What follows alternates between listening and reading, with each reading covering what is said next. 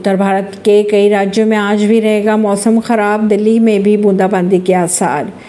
IMD ने दिए नए अलर्ट आईएमडी के माने तो राष्ट्रीय राजधानी यानी दिल्ली में 2 अप्रैल को भी हल्की बारिश होने की संभावनाएँ बनी हुई है। मौसम विभाग के अनुसार दिल्ली में अधिकतम तापमान इकतीस और न्यूनतम तापमान 16 डिग्री सेल्सियस के आसपास रहेगा। बिहार में अमित शाह ने कहा, नीतीश कुमार को बीजेपी एनडीए में नहीं लेने वाली। गलवान और त्वांग के बाद अब नए द्वीप समूह से चीन रच रहा है। भारत के खिलाफ साजिश, सैटेलाइट तस्वीरों ने चौंकाया। चीन ने अब म्यांमार की ओर रुख कर लिया है। म्यांमार के कोको द्वीप समूह को नया अड्डा बनाया जा रहा है। हाल ही में जारी हुई सैटेलाइट तस्वीरों में चीन की इस चाल का भंडाफोड़ हुआ।